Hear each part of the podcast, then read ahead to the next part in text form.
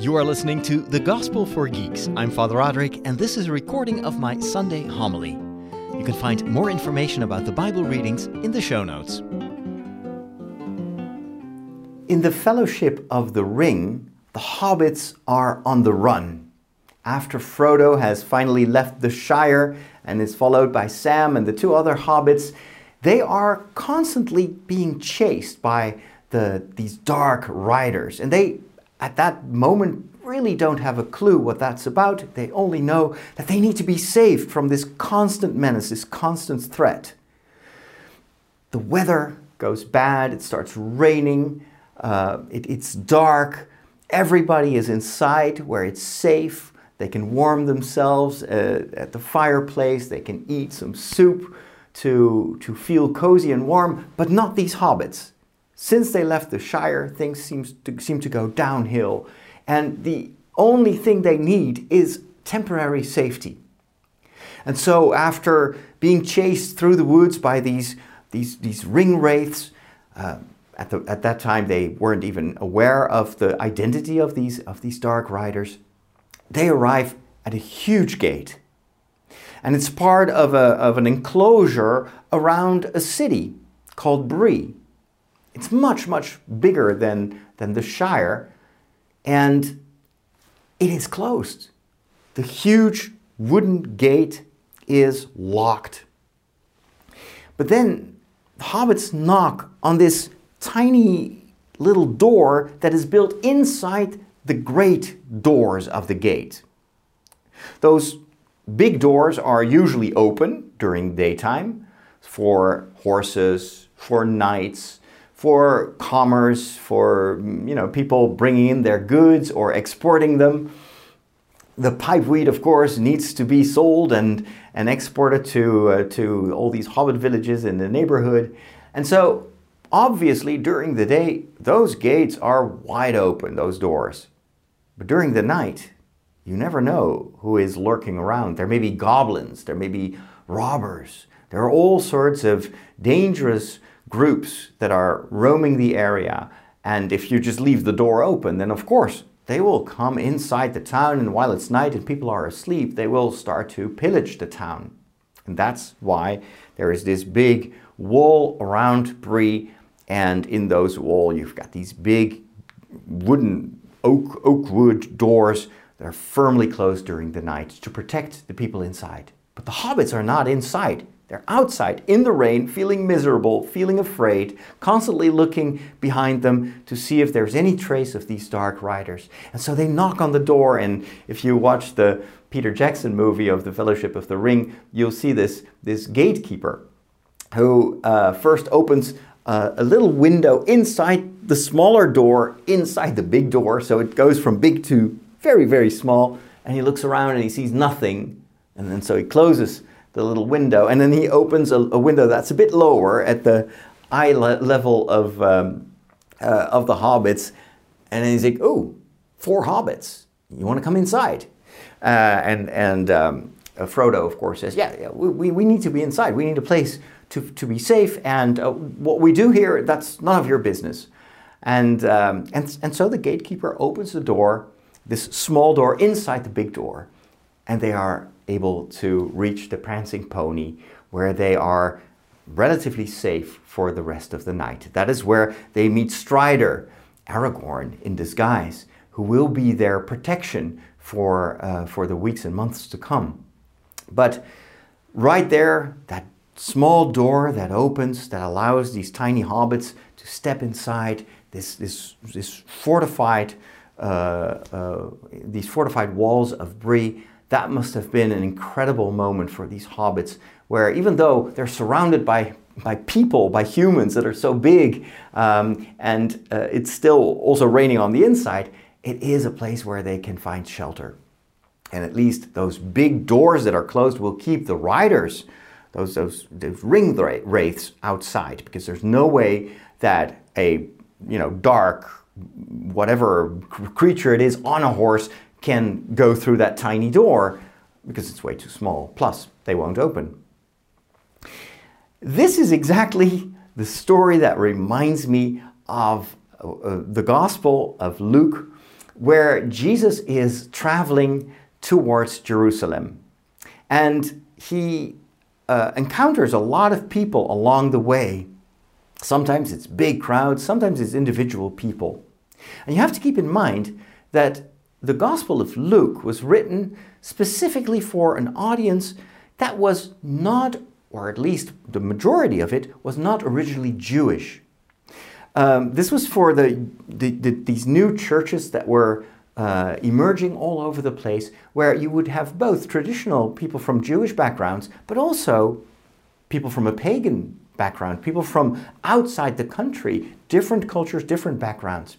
And that is why in, in this story that Luke writes, writes down, there is at the beginning this, this question that, that, that is asked. We don't know who asks this to Jesus, it's just someone.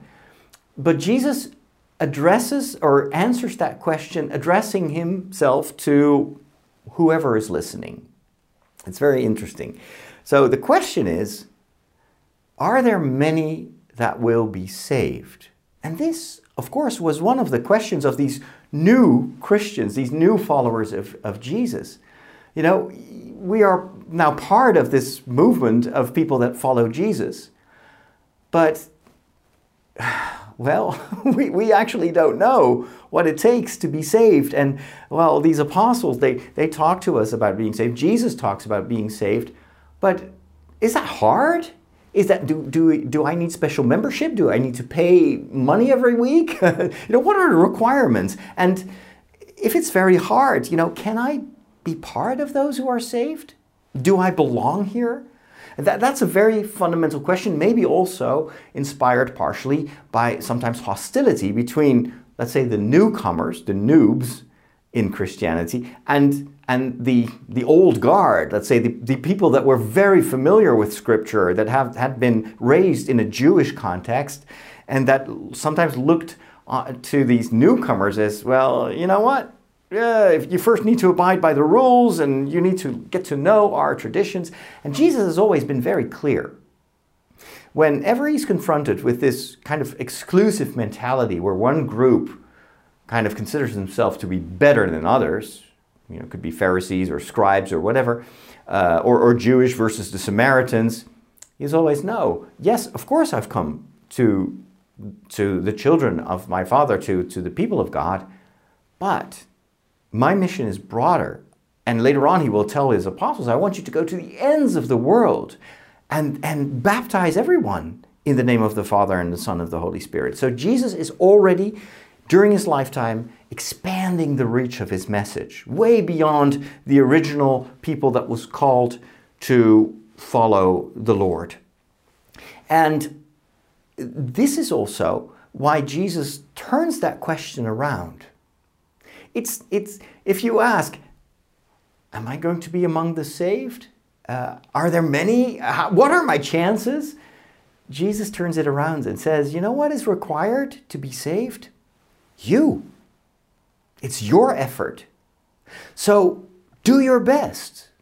Don't don't calculate. That's sometimes what we do. You know, like, like oh well, if I have the the the, the right circle of friends, if I build my um, uh, my LinkedIn page and and I have the right jobs, then I will put everything in place for for a great career. And you know that's often how it works in the real world, that's not the way it works in the kingdom of God. What matters there is not your connections, it's not your membership, it's not how much money you have, if you have the right background, the right connections. The only thing that matters in the eyes of Jesus is where's your heart? Is it really trying to follow me? Are you ready to pay the price? Taking up your cross by following me, leaving behind what was so important to you the other day. But now that you're following me, it's just extra luggage. It's holding you back. Are you ready to give your heart to me and to push yourself to do what I do, to follow me where I go? And remember, at the beginning, Luke stipulates that Jesus is going to Jerusalem. That's not the place of victory. Well, ultimately, it will be, but for before that victory of the resurrection, it will be the place of suffering. Are you ready to invest in that journey? Are you ready to give yourself completely even if it may cost you your life. That is the warning that Jesus gives to the people that want to follow him. So, both at the same time, there's this opening, there's this, you know, everybody can follow me. I am not gatekeeping here. But you have to follow me. I'm not going to pull you. I'm not going to put you on my horse. I'm not Gandalf who sits you next to me on his on his carriage and then lets let the horses do. No, I'm on foot. And you will have to walk after me. And the less you carry, the faster you'll walk, the easier it will be. And that is why I think Jesus uses this image of the small gate. Now, this is literally referring to the same situation as the hobbits encounter in Bree. And, and the, the people that were listening to the Gospel of Luke were very familiar with that situation. You had towns and cities, and they were all fenced off, protected against evildoers. And so there would be gates, and, and you would have these big gates open during the day, but at nightfall, these gates, these doors would close, and only one small door would stay open. Too small for horses, too small for armies or, or, or you know, ro- groups of robbers. Just small enough so that one lone traveler, if he would kind of crouch down a little bit, could enter. So the city wasn't completely fenced off or completely closed, but it was only open for simple people who left their horse and whatever other you know weapons or they would leave that behind and they would be ready to enter through that narrow gate the small door. That is what jesus is referring to. Now so I have to keep in mind what does he mean by that? He says himself i am that door. He compares himself very often with the, the for, for instance the door of, of, the, of the stable, of the, the enclosure of, for the sheep. You have to pass through Jesus to enter into the world of God. And if Jesus is the door, if He is the way, then it means that if that door is small and narrow, you have to become small as well. Jesus Himself uses that same analogy between you know the, the, what is big in the eyes of the world and, and, and what is truly great in the eyes of God. What is, what is great is, is the one who makes himself small. And Jesus makes himself small. That is how he walks the path to Jerusalem. He becomes smaller and smaller and smaller. The big crowds from, from the beginning will all leave him. And ultimately, when he's on the cross, there are only a few people left at his side. And so Jesus himself is letting go of everything he had. Even his clothes are, are, are being, are being uh, gambled for. And he is on the cross completely naked. He has lost everything. And that is what he asks us, his followers, to do as well. Leave behind your horse, your money, your, your securities, your connections.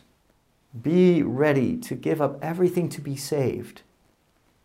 And the, the, the biggest enemy of, uh, of, of Jesus' fellowship is complacency. If you think, you know what, hey, I'm, I'm comfortable. Yeah, I like Jesus. I, I, I invited him for dinner the other day. He was a great guy. You know, he, he, you know what he did? He turned my water into wine. Awesome dude. but then when Jesus says, come and follow me to Jerusalem, really no no no no no i can't do that. No that's too much. You know when jesus is like let me go help these sick people and you're standing there like yeah you, you go do that you go do that. I kind of they're kind of smelly. They're kind of maybe they're the, the disease is infectious. No no. That means that you are outside the door. And you may knock later on and say, "Hey, hey, Jesus, remember that time that you changed that water into wine in my at my place? Can I come in? And then it's like, But you haven't been following me. it's too late now. So it's, it's this effort. And, and that brings me back to the story of, of The Hobbit. What I love so much, or The Lord of the Rings, what I like so much about that story is that um, there could have been many solutions to the distress of the hobbits. Gandalf was a wizard. You know, why couldn't he just stick around and solve everything? Why couldn't they just call the eagles and fly them to, to Mordor and just destroy the ring by just throwing it into the abyss? No, that's not the story that Tolkien is telling us. The hobbits themselves have to do everything they can to reach their goal. It's this, it's this very, you know, gospel like persistence that is required of anyone who is part of the fellowship. And not everyone is, is willing to pay that price. There are some that will not. But these little, small, insignificant, but so brave hobbits, they are willing to go to the extreme to get through that narrow door.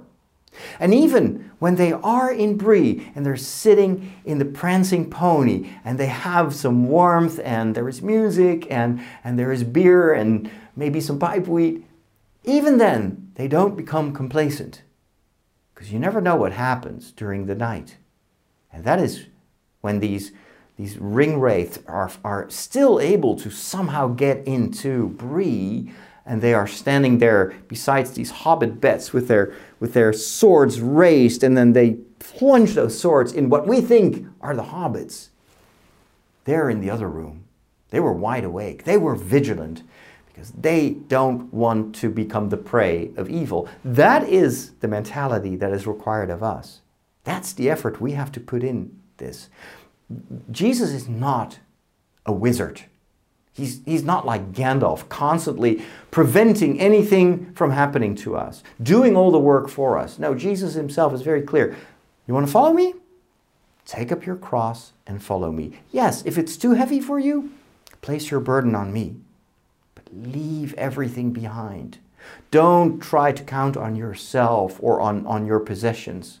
Count on me, and I will guide you a little bit like Strider, Aragorn, does with the Fellowship. Yes, he protects them at times, but still, it's Frodo, it's Sam. They go up the mountain, not Aragorn. He fights another battle in another place. So, this is super important when it comes to our own walk of faith, our own walk of life. You have to put in the effort. Every morning, again, there's nothing automatic about it. But with the effort you put in also comes the reward. And if sometimes you fail and you feel you don't have the strength and you are weak and you're afraid and you are cold and you feel surrounded by whatever is menacing you, knock on the door.